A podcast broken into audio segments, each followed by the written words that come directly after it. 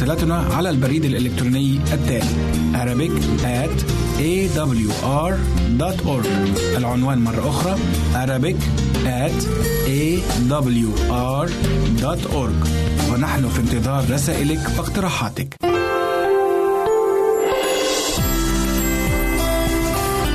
هنا إذاعة صوت الوعد.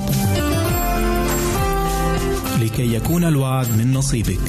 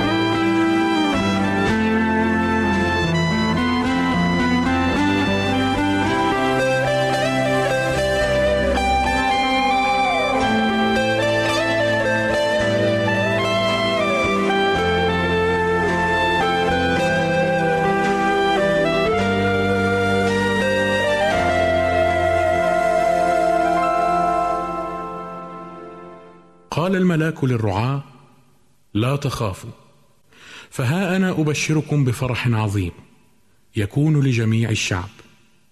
أنه ولد لكم اليوم في مدينة داود مخلص هو المسيح الرب. وهذه لكم العلامة. تجدون طفلا مقمطا مضجعا في مذود المستمع.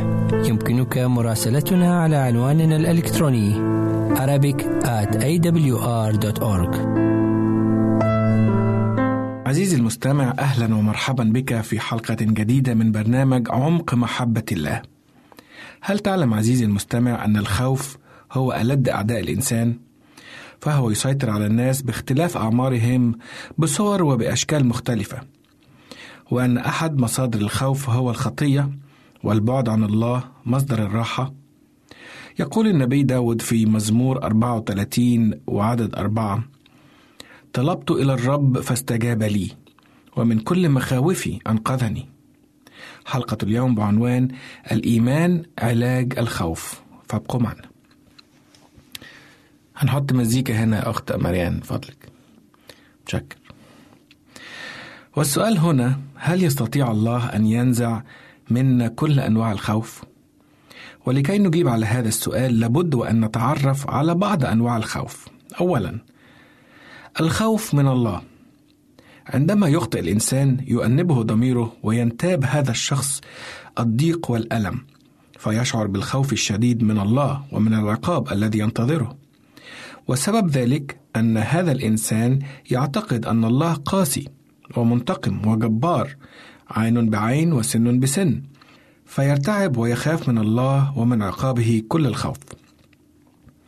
أما الإنسان الواثق تماما من أن خطاياه السابقة قد غفرت بل وطرحت جميعها في بحر النسيان حتى وإن أخطأ مرة ثانية وطلب الغفران من الله فهو واثق من أن الله سيغفر له كل خطاياه السابقة والحالية وذلك لأنه يعلم جيدا أن من صفات الله المحبة وقبول التائب والغفران لكل الخطايا.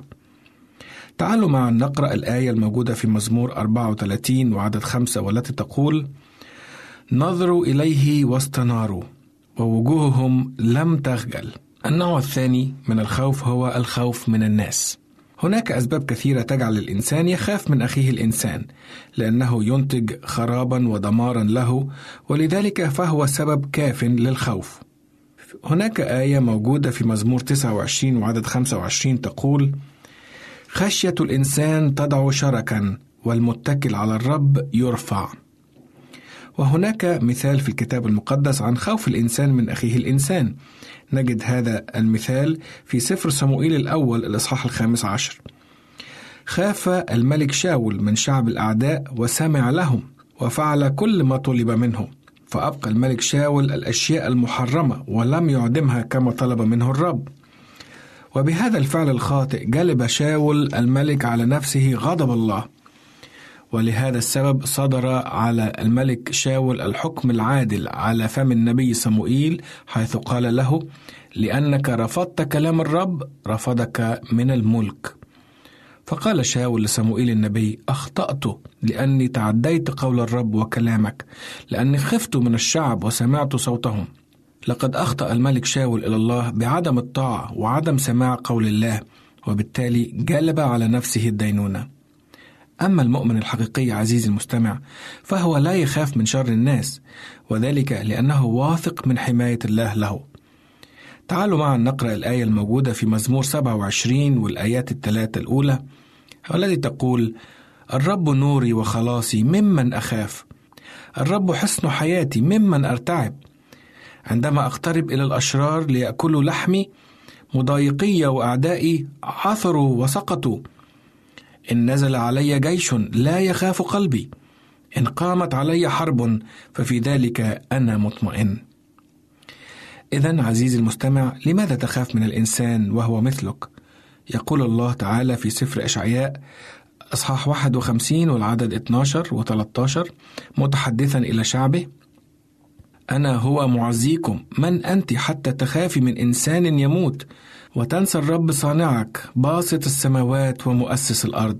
هل تعلم عزيزي المستمع أن فتى صغير اسمه داود كان يحمل مقلاعا صغيرا في يده ولكنه بالإيمان العظيم الذي كان في قلبه استطاع أن يهزم رجلا جبارا اسمه جوليات خاف منه شعب الله بأكمله. حيث قال هذا الفتى لجوليات الجبار أنت تأتي إلي بسيف وبرمح وبترس وأنا آتي إليك باسم رب الجنود لأن الحرب للرب وهو يدفعكم ليدنا. فبالإيمان العظيم الذي كان لدى هذا الصبي الصغير داود لم يخف بل استطاع أن يغلب جوليات العدو بالمقلاع وبالحجر. النوع الثالث من الخوف هو الخوف من الأوهام. إن أتعس إنسان في الدنيا هو الذي يخاف من الأشياء الوهمية التي لا وجود لها والتي هي من فعل الشيطان. ليس ذلك فقط بل يؤمن بالخرافات ويصدقها. يقول الرسول بولس عن هؤلاء الأشخاص في تيموثاوس الثانية أربعة أربعة هذه الكلمات فيصرفون مسامعهم عن الحق وينحرفون إلى الخرافات وبذلك يصبح هذا الإنسان في حالة من الخوف والانزعاج الدائم من أشياء وهمية وبالتالي تنتابه حالة من التشاؤم والاكتئاب فيؤدي به الحال إلى اللجوء للسحر والشعوذة. ولكننا نجد أن المؤمن الحقيقي لا يتأثر بأية خرافات ولا يؤمن بها ولا حتى يعطيها أي أهمية في حياته. وذلك لأنه واضع كل ثقته وكل حياته في الله خالقه وفديه. النوع الرابع من الخوف هو الخوف من المستقبل. كثير من الناس يقلقون بشأن الغد وماذا سيكون حال المستقبل بالنسبة لهم. ولهذا السبب طمأن السيد المسيح هؤلاء الناس في موعظته الشهيرة على الجبل بهذه الكلمات الجميلة المعزية والتي نقرأها في إنجيل متى أصحاح 6 والأعداد من 31 إلى 34 قال السيد المسيح فلا تهتموا قائلين ماذا نأكل أو ماذا نشرب أو ماذا نلبس. فإن هذه كلها تطلبها الأمم لأن أباكم السماوي يعلم أنكم تحتاجون إلى هذه كلها لكن اطلبوا اولا ملكوت الله وبره وهذه كلها تزاد لكم. فلا تهتموا للغد لأن الغد يهتم بما لنفسه يكفي اليوم شره. ولهذا السبب لا يخاف الإنسان المؤمن من المستقبل ومن ما يخبئه له وذلك لأنه واثق في وعود الرب له حيث وعد السيد المسيح كل أحبائه في هذه الآية الرائعة والتي توجد في إنجيل متى أصحاح سبعة والعددين سبعة وثمانية. يقول السيد المسيح اسألوا تعطوا اطلبوا تجدوا اقرعوا يفتح لكم لأن كل من يسأل يأخذ ومن يطلب يجد ومن يقرع يفتح له. فالمؤمن الحقيقي عزيزي المستمع لا يخاف من كل هذه الأشياء لأن بإيمانه بالله قد حسب ضمن أتباع الرب والله ذاته هو الراعي له. تقول الآية لا تخف أيها القطيع الصغير لأن آباكم قد سر أن يعطيكم الملكوت. الخوف الخامس والأخير عزيزي المستمع هو الخوف من الاضطهاد. إن الخوف من الاضطهاد أمر طبيعي. ولكن شكرا لله أنه لم ولن يتركنا نواجه بمفردنا. وهنا إليك عزيزي بعض الأمثلة عن أشخاص عضدهم السيد المسيح في وقت اضطهادهم وأيضا في وقت محاربتهم. فمثلا بولس الرسول عضده السيد المسيح وشجعه حيث قال له لا تخف يا بولس كما شهدت لي في أورشليم ينبغي أن تشهد لي أيضا في رومية. وكذلك نرى أن السيد المسيح قد عضد بطرس الرسول في سجنه وأيضا عضد السيد المسيح الفتية الثلاثة في أتون النار بل تواجد معهم أيضا هناك. وأيضا عضد الرب دانيال في جب الأسود بأن أرسل الملائكة ليسدوا أفواه الأسود ولم تؤذه. فالمؤمن لا يخاف لأن بإيمانه بالله قد حسب ضمن أتباع الرب والله ذاته راعي لهم. عزيزي المستمع اعلم يقينا أن الإيمان ينزع كل الخوف من القلب بل ويعطي شجاعة وقوة له.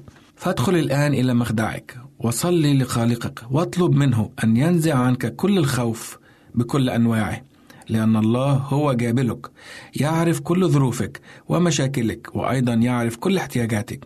فثق بالرب ثقة كاملة. لذلك يجب على كل إنسان مؤمن أن يرنم مع النبي داود هذه الكلمات الجميلة والتي نجدها في مزمور 23 الرب راعي فلا يعوزني شيء. في مراع خضر يربدني. إلى مياه الراحة يوردني. يرد نفسي يهديني إلى سبل البر من أجل اسمه. أيضا إذا سرت في وادي ظل الموت لا أخاف شرا لأنك أنت معي. عصاك وعكازك هما يعزيانني وإلى اللقاء أعزائي المستمعين في حلقة جديدة من برنامج عمق محبة الله. أنتم تستمعون إلى إذاعة صوت الوعي.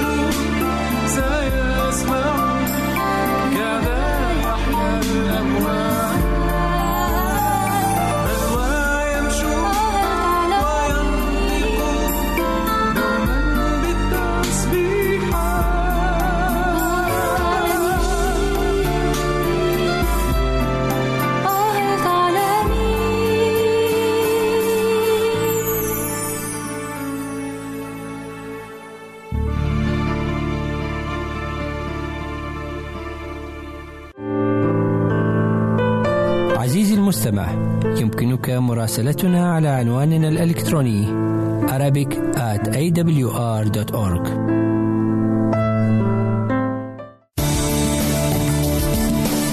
أنتم تستمعون إلى إذاعة صوت الوعد.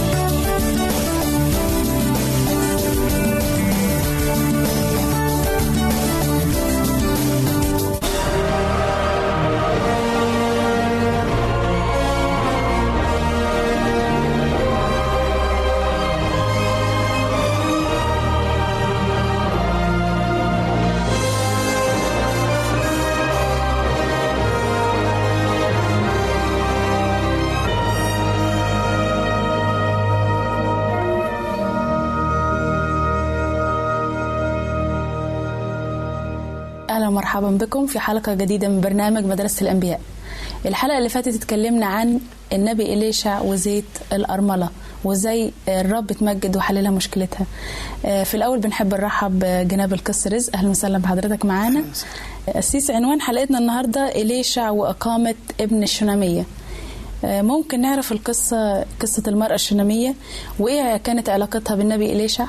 المرأة الشونامية آه، في الكتاب المقدس أولا لم يذكر اسمها بس هي دعت على أنها من بلد اسمها شونم وقصة وعلاقة إليشع بالقصة وعلاق- وعلاقته بالبيت اللي كان في شونم في الوقت دوت هي وزوجها. كان إليشع بيمر دايما من هناك وكان بيتفقد أحوال الناس ويتفقد أحوال آه، آه، بين الأنبياء وكان بيزور البلد من من وقت لآخر. صحيح. فالست ديت الشونمية قالت لجوزها إنه رجل الله فلنعمل له علية. يعني عايزة تعمل له أوضة غرفة. والغرفة تكون فيها كل حاجة إن كان من مكتب ترابيزة أو من يخت سري- تخت سرير أو كل يعني كل المتطلبات اللي يعوزها الإنسان آه، للمعيشة فيها. فإليشع آه، قال لجيحزي الخادم بتاعه في يوم من الأيام نعمل للست ديت إلا أكرمتنا لأن كل ما ينزل بدل ما يروح يقعد عند حد كل واحد شوية كل واحد شوية مثلا ولا ما يلاقيش مكان فهي فكرت إن هي تريح رجل الله دوت. فكرت إن هي تريحه.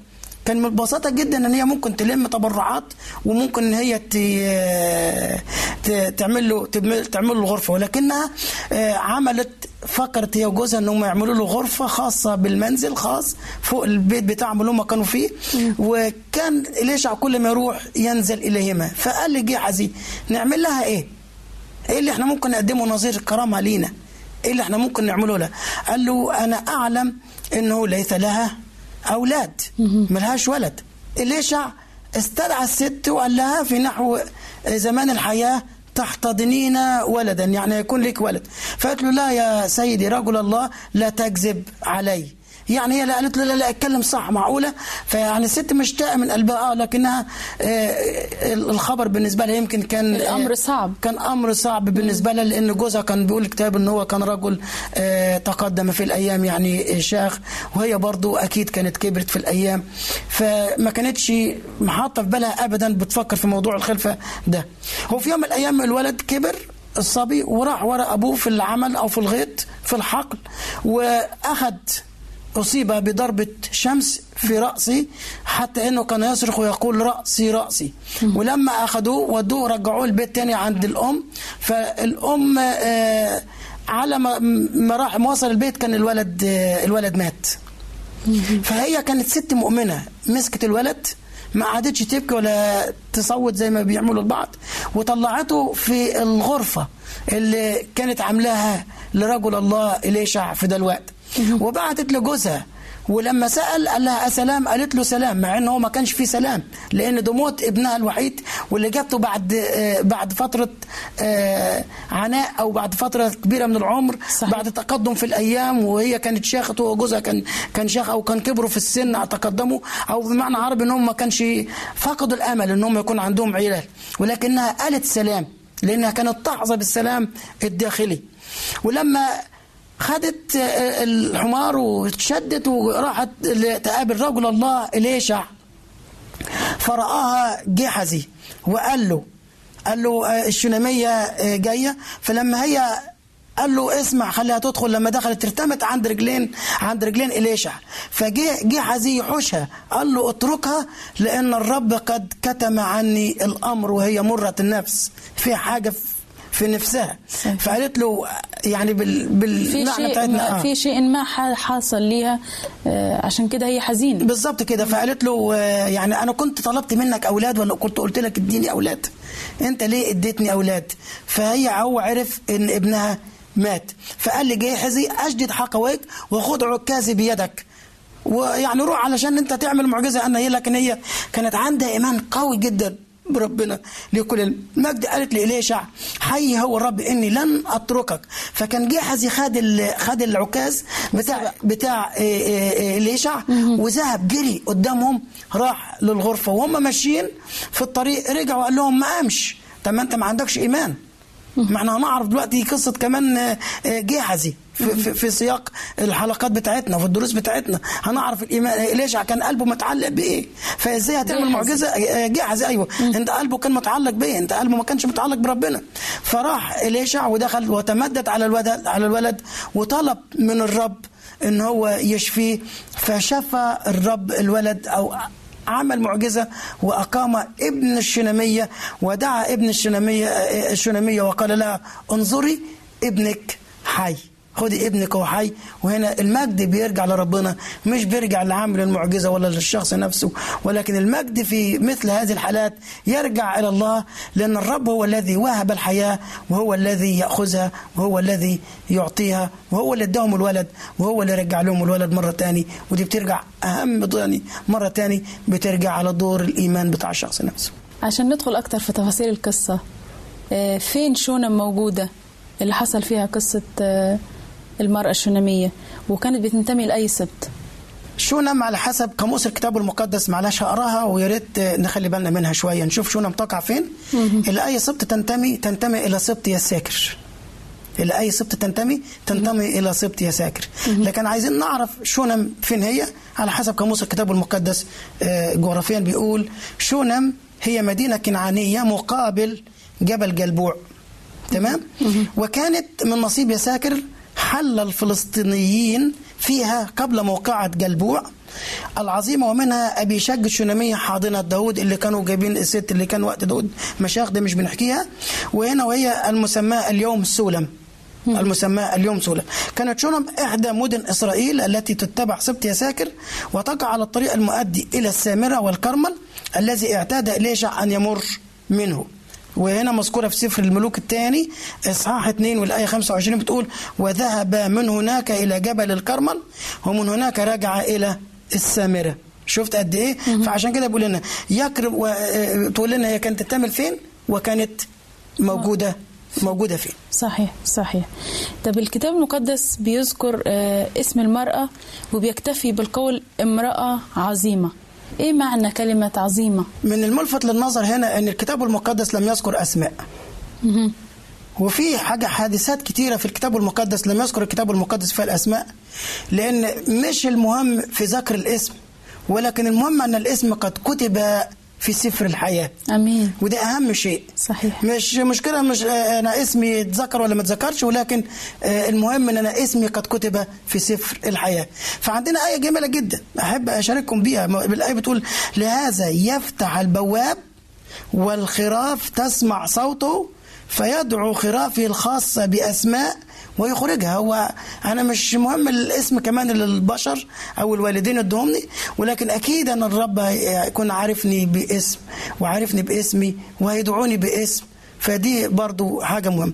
معنى كلمة برضو آه، عظيمة بالنسبة لها أن الست دي العظمة هنا أو كلمة عظيمة معناها أنها كانت غنية. كانت ست غنية. هي وزوجها. آه. هي وزوجها.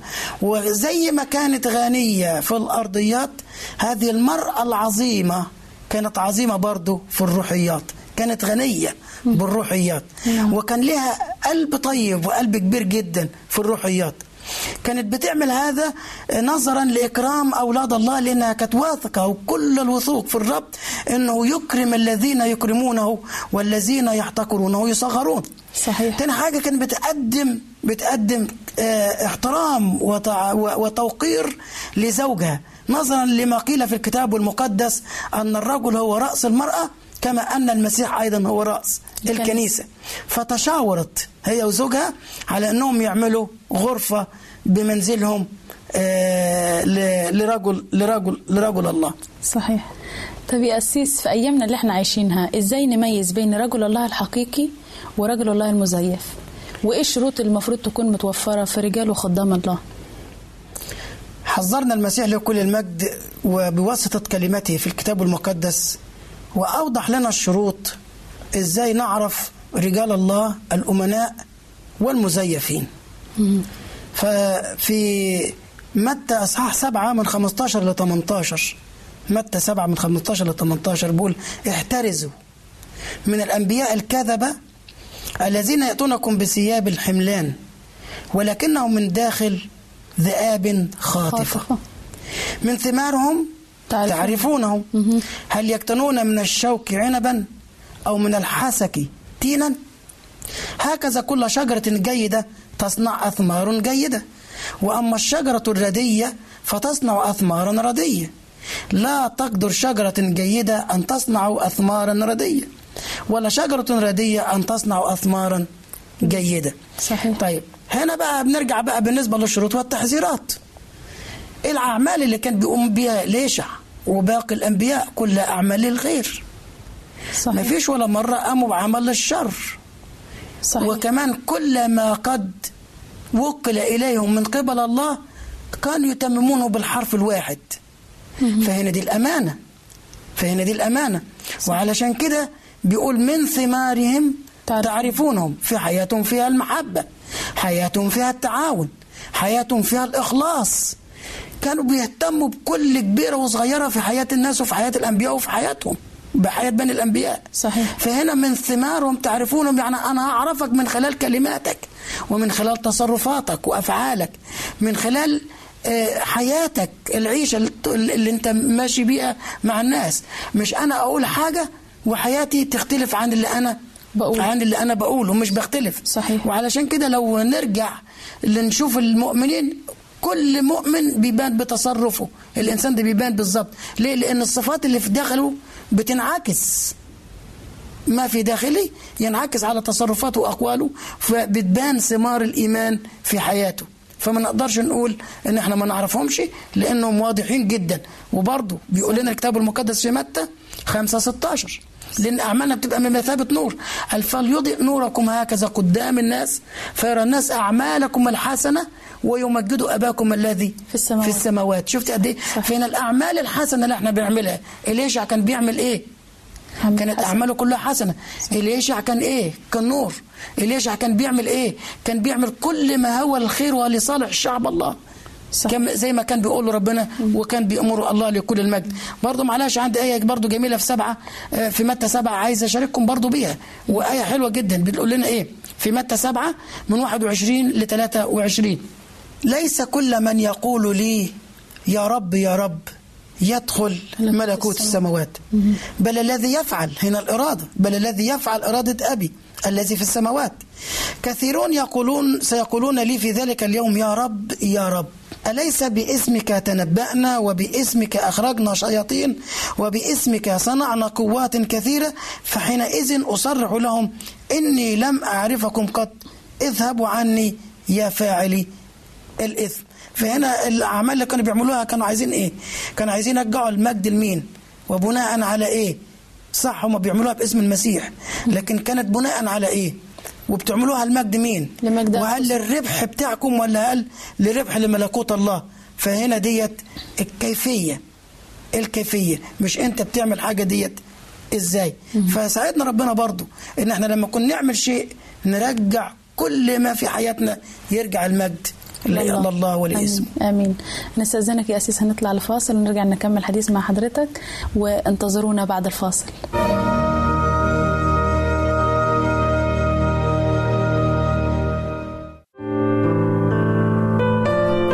المستمع يمكنك مراسلتنا على عنواننا الإلكتروني Arabic at awr.org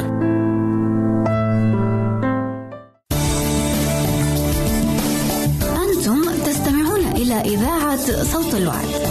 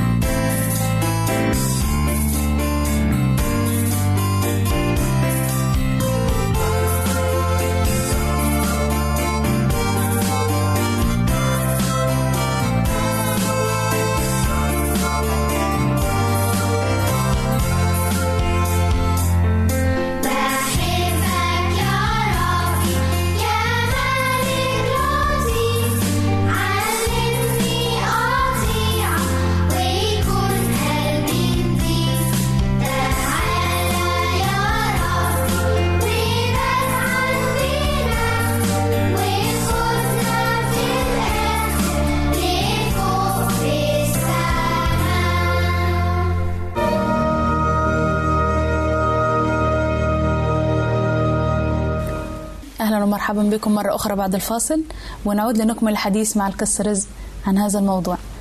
أسيس اتكلمنا قبل الفاصل آه، إزاي نميز بين رجال الله الحقيقيين والغير حقيقيين؟ آه، اشرح لنا أكتر إزاي ظهر كرم آه، العائلة اللي هي بتاعت المرأة الشنامية مع نبي الله إليشع وعملوا له غرفة ضيافة. فاشرح لنا أكتر في الموضوع ده. إحنا عندنا نتكلم عن الكرم وانواعه. عندنا طبعا لازم الإنسان اللي هو فعلا اللي بيبان الكرم من عنده بيبان مش بيتجمل بيه أو مش بيبان إن هو بي يعني بي بي بيمثل إن هو بيكرم. كان ممكن يجيبوا له أي حاجة قديمة كانوا ممكن يجيبوا له تخت آه، يعني سرير قديم كانوا ممكن يجيبوا له دولاب قديم ولا مكتب يقعد عليه أي أوضة يقعد فيها وخلاص كانوا ممكن ينصبوا له خيمة. صحيح. لكن هنا الكرم النابع من القلب نبع إن هم حبوا يكرموه بأفضل ما عندهم.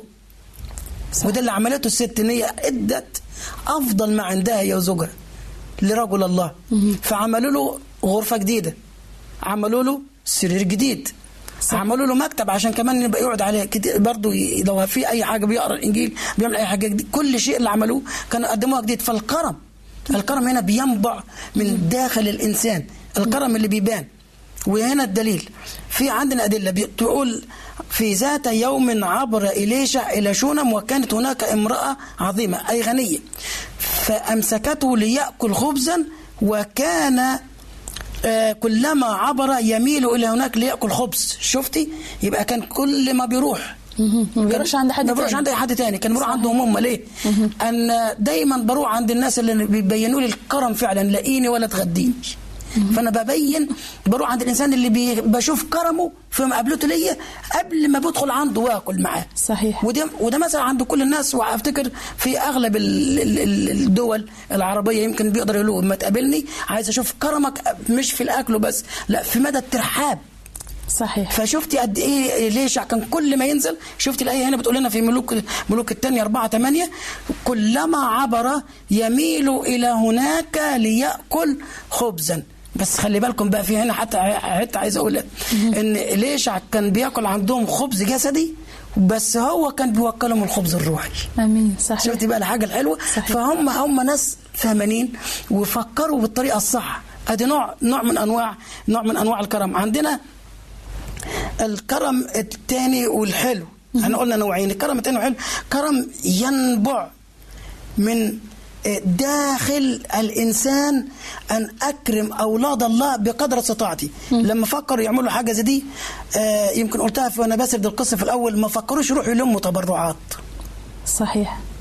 ما فكروش يروحوا يلموا تبرعات من حد وهم يبقى هم برضه أصحاب الفكرة صحيح. هم هيكونوا برضه أصحاب الفكرة ان إحنا لمينا تبرعات وقلنا لك يا رجل الله. إحنا إيدينا حاولنا بقدر المستطاع إن نكرمك وده كل ما في استطاعتنا. ولكن ما طلبوش من حد ما ثقلوش على حد. شالوا هم كل المسؤولية وكمان ما خلوش يمشي بعيد. إحنا عايزين البركة تكون في بيتنا. البركة تكون في بيتنا. ما كانوش بقى أنانيين بقى. إن ليش جه عندنا؟ إن إحنا ما, نطل... ما نخليه على قدنا. لا. كانوا بيسمحوا لكل أهل مدينة شونم إن هم يجوا ويقعدوا عند قدمي إليشع علشان يستفيدوا من كلمة ربنا للجميع وللكل. شفت قد إيه؟ فدي كانت الكرم. اللي إحنا المفروض يكون فينا كلنا وإن إحنا في إكرام ولاد الله عشان الرب يكرمني لأنه حاشا لي أن أكرم الذين يكرمونني والذين يحتقرونني. يصغرون. يصغرون. شفتي إزاي؟ صحيح صحيح. آه، هل المرأة كانت بتكرم النبي إليشع نبي الله؟ عشان نظرة لمكافأة ما؟ ولا كانت بتكرمه؟ ولا مثلا هل عمل لها أي شيء نظير إكرامها ليه هي ما كانتش تنظر لأي مكافأة. أرضية ولكن بالتأكيد كان في عندها يقين أنها كانت عايزة المكافأة السماوية أن هي يكون لها ملكوت السماوات. لأنها كانت واثقة إن هو رجل الله لأن قالت لجوزها علمت إنه انه رجل الله مقدس. شفت الكلمة الحلوة اللي قالتها لزوجها. علمت فهنا في في داخل الإنسان المؤمن كان عندها بصيرة روحية عميقة قوية. علمت إنه رجل الله مقدس. فشفت إزاي؟ فهنا النظرة بتاعتها ما كانش نظرة لمكافأة. ولكن برضو الرب آه، كافئها. كافئها وكافئها كافئها ما كانش أي واحد يقدر. هوذا قد انزعجت بسببنا. كل هذه الانزعاج. فماذا يصنع لك؟ لك؟ هل لك ما يتكلم به إلى الملك أو إلى رئيس الجيش؟ شفت الكلمة اللي قالها النبي إليشع لو أنت عايزة أي طلب أنا مستعد لأن في الوقت دوت إليشع كان عامل كان عامل معروف كبير قوي للجيش ولقوات المدينة و... وكان كانوا بيحبوه من ساعة ما لما روى الجيوش بتاعتهم. وحاجات كتيرة. فكان بيقول لها لو أنت عايزة أي حاجة من قائد الجيش أو من الملك أنا مستعد. اطلبي. أنا عايز أقول حاجة وأضيفها معلش. لو واحد مني طلب وأنا عارف إن الشخص ده واصل وكويس جدا. أول حاجة ممكن واحد يفكر فيها ممكن. احتمالية احتمالية موجودة. آه لو في حد أساء ليا آه أنا عايزك تتعبهولي أنا عايزك تشتكيهولي أنا ما قدرتش آخد حقي أنا وأنا. لكن هي قالت إيه؟ كل كلهم إخواتنا. وإحنا عايشين في وسط إخواتنا. وإحنا عايشين إخوة وحبايب لأنها كانت لابسة لبس الإيمان وكانت عايشة عيشة الإيمان صحيح. وكانت شايفة كل الناس إخواتها. ما كانش في قلبها ما كانش في قلبها ضغينة ولا حقد ناحية حد. دول عندهم وأنا ما عنديش. لا كان فقالت كلهم اخواتنا وإحنا عايشين في وسط اخواتنا. فأنا مش ف- فعشان كده ما طلبتش من ما طلبتش من اليشا حاجة. قالت له أنا مش عايزه حاجة. طيب بيذكر الكتاب المقدس أنه عندما قال لها إليشع في هذا الميعاد نحو زمان الحياة تحتضنين ابنا؟ فقالت لا يا سيدي رجل الله لا تكذب على جاريتك. هل دي مش كانت إهانة لرجل الله وأسلوب غير مهذب في التعامل مع رجل الله؟ حلو قوي عشان برضو نلفت نظر السادة المشاهدين إن إحنا نعرف كلمة زي ديت ليه قالت له كده. أحيانا بتطلع منا حاجات إحنا ما نقصدهاش وفي نفس الوقت ما تكونش المعنى هو دوت. أنا بقصد المعنى إيه؟ لما أقول لك على حاجة آه هعملها تقول لا لا لا مش معقولة. لا ما تكذبش عليا. ليه؟ تعبير عن الشوق اللي في داخل الإنسان للحاجة ديت بس أنا ما طلبتش منك إنك تديهاني أنت اللي قلت ببقك فمع يعني عايز تقول له لا اوعى تكون مش بتقول له بتكذب عليا. لا عايزه يمكن يمكن هي عايزة تقول له الكلمة دي. اوعى تكون بتكذب عليا. أنا ما طلبتش منك. لما تكون هتعمل حاجة آه، حققها واكد لها أصل أنا ليا فترة كبيرة حتى فقدت الأمل فيها أسيس هل مش من الغريب أنه الولد اللي اتولد بمعجزة ابن المرأة الشنامية أن هو يموت آه، هل دي مكافأة من يكرم خدام الله؟ سؤال فعلا حلو ومحتاج محتاج إن إحنا نركز في إجابته عشان نقدر نعرف الأول هل ربنا بيكافئ بالشر؟ حاشا لي هل ربنا بيجرب بالشر؟ لا طبعا. كل ما بيجيب الرب دايما بيجيب لنا الخير. وكل اللي بيديه لنا ربنا بيدينا دايما الخير. صحيح. عندنا أربع نقاط هنا مهمين قوي عايزه أناقشهم معاكي. ومع السادة المشاهدين. أول حاجة نعم الله لا يندم عندما يمنح. مش بيندم لما بيدي حاجة لحد. بل بيدي عن طيب خاطر وبيدي وهو يعني بيدي كتير وعارف إن هو يعمل إيه. النقطة الثانية عدو الخير بقى. عدو الخير إبليس هو اللي بيسبب. زي ما قلنا في حلقات قبل كده إن عدو الخير هو لما بيلاقي عمل الرب ناجح وبينمو بيحاول يشتكي. يشتكي ويسبب له فشل. بيحاول يفشله. لكن هو مش هينتصر على الله لأن الرب هو القادر على كل شيء وهو اللي بيعطي وهو آه هو الخالق كمان. صحيح، لا يعثر عليه أمر. فممكن لو ممكن المرض دوت مش من ربنا؟ ممكن يكون من الشيطان. وده بالتأكيد إن هو من الشيطان عشان يخلي الست دي تشك. ولكن الرب هيثبت إيمان هذه المرأة العظيمة كما كانت عظيمة في الجسديات أي غنية؟ هي أيضا غنية وعظيمة في الروحيات. هو المرض وصله للموت كمان ما كانش مرض بس. ده ما كانتش حاجة سهلة كمان بالنسبة لها إن هي وعد ابنها الوحيد اللي جابته بعد فترة كبيرة. أنا ما عارف إذا كان جابت عيال تاني ولا لأ بعد كده لكن اللي أنا بعرفه مذكر في الكتاب المقدس. لكن الاب- الابن اللي جه بعد شوق وفترات طويلة يموت منها فكان طبعا يسبب يسبب يمكن كده يسبب عندها احباط ويسبب عندها فشل. آه النقطة الثانية قلنا الله أراد أن يفشل عمل خدمة إليشع. بيحاول يفشلنا إحنا كمان. الشيطان. يفشل عمل الله من خلال الخدام. يفشلني أنا كأسيس. يفشل المؤمنين. إن هو يعمل أي حاجة تعيق نمو عمل الله بجزاء ب ب ب ب بنجاح وبطريقة صح. لكن خلينا نتذكر دايما إن في النقطة الأخيرة إن الله يحول كل الأشياء المرة إلى أشياء حلوة. صحيح. يحول دايما الشر للخير. زي ما ده ما عمل خلينا افتكرت قصة كويسة في الكتاب المقدس. مش هنقول القصة هنقول بس كلمة واحدة بس اللي قالها يوسف الصديق لما قال لإخواته أنتم أردتم بي شر ولكن الرب أراد بي خير, خير. فده للرب ده عمل الرب. حول الشر للخير دايما. فهنا إيه الست اللي اللي حصل معاها لما ال- ال- الولد رجع وبيصرخ براسه خد ضربة شمس وهي جريت وقالت سلام. شفت عظمة عظمة وغنى الإيمان الداخلي. ولما راحت للنبي الله إليشع ونبي الله إليشع قال له يا جيحز يروح ده خدم عندي. ونشوف اللي بيحصل. وجيحز يروح ويرجع يقابلهم في الطريق يقول لهم ما قامش. ولما إلي- إليشع يروح هو بنفسه ويدخل يرجع يلاقي الست نيمته على فين؟ على على السرير سرير بتاع إليشع. في الأوضة اللي عملوها لإليشع شفت الإيمان قد إيه؟ بثبات. كامل. ولكن الرب يتعامل بكل قوة مع الإنسان المؤمن يخلي عندها قوة إيمان تتحمل وتنظر وتشوف خطوات الرب ليها لأن الرب أراد أن يثبت إيمانها وأن تخرج من هذه التجربة ممعصة مؤمنة أن هو أنه فعلا رجل الله وأن الله يستطيع على الإقامة من الأموات. مش يستطيع أن يعطي بس ولكن يستطيع أن يقيم أيضا من الأموات. يعني النبي إليشع آه، أقام ابن المرأة الشنامية مرة أخرى. نعم لما رجع لما طلع لل- للأوضة وتمدد على الولد وصلى إلى الله.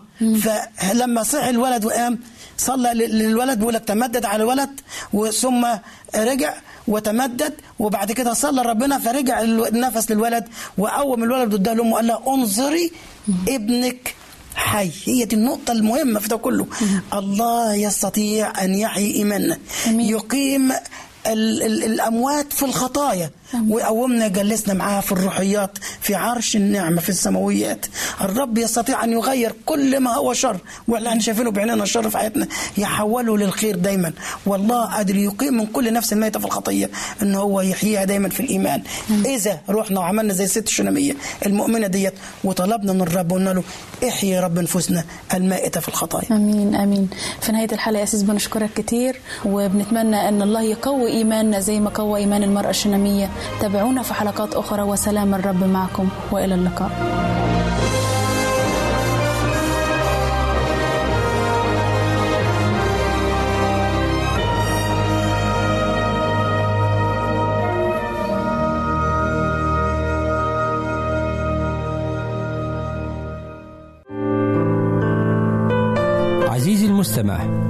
يمكنك مراسلتنا على عنواننا الإلكتروني Arabic at awr.org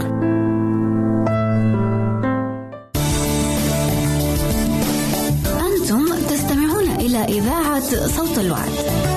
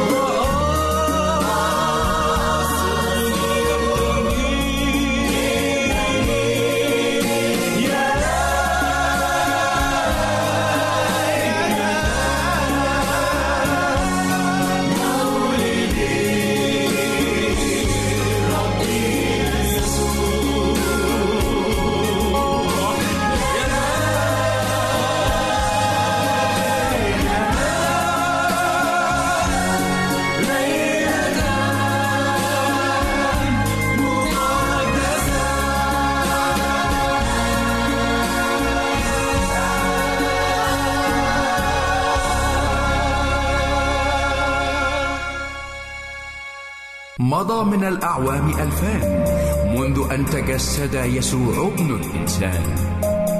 فماذا كان الزمان؟ وكيف أصبح الآن؟ تكلم الله قديما إلى الآباء.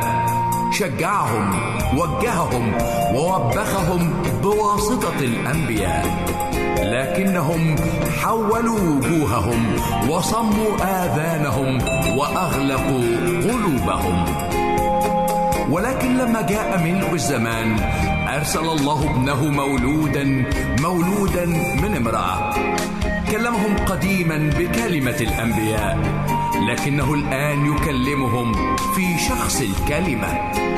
والكلمة صار جسدا وحل بيننا ورأينا مجده. مجدا كما لوحيد من الآب مملوءا نعمة وحقا. جاء المسيح في عصر نحرت فيه الفضيلة على مذبح الهوى والرذيلة. فصار إنسانا لكي تكون لنا طبيعته الإلهية. ولد المسيح في زمن رفرف فوقه السلام لكنه سلام الحديد والنار لا سلام الضمير والقلب والأفكار. لم يرفع المسيح سيفا لكنه غزا القلوب فجلس على عروشها بالحب ملكا وبالصليب ربا وبالسلام سيدا. هذا هو الميلاد والزمان فهل بعد أن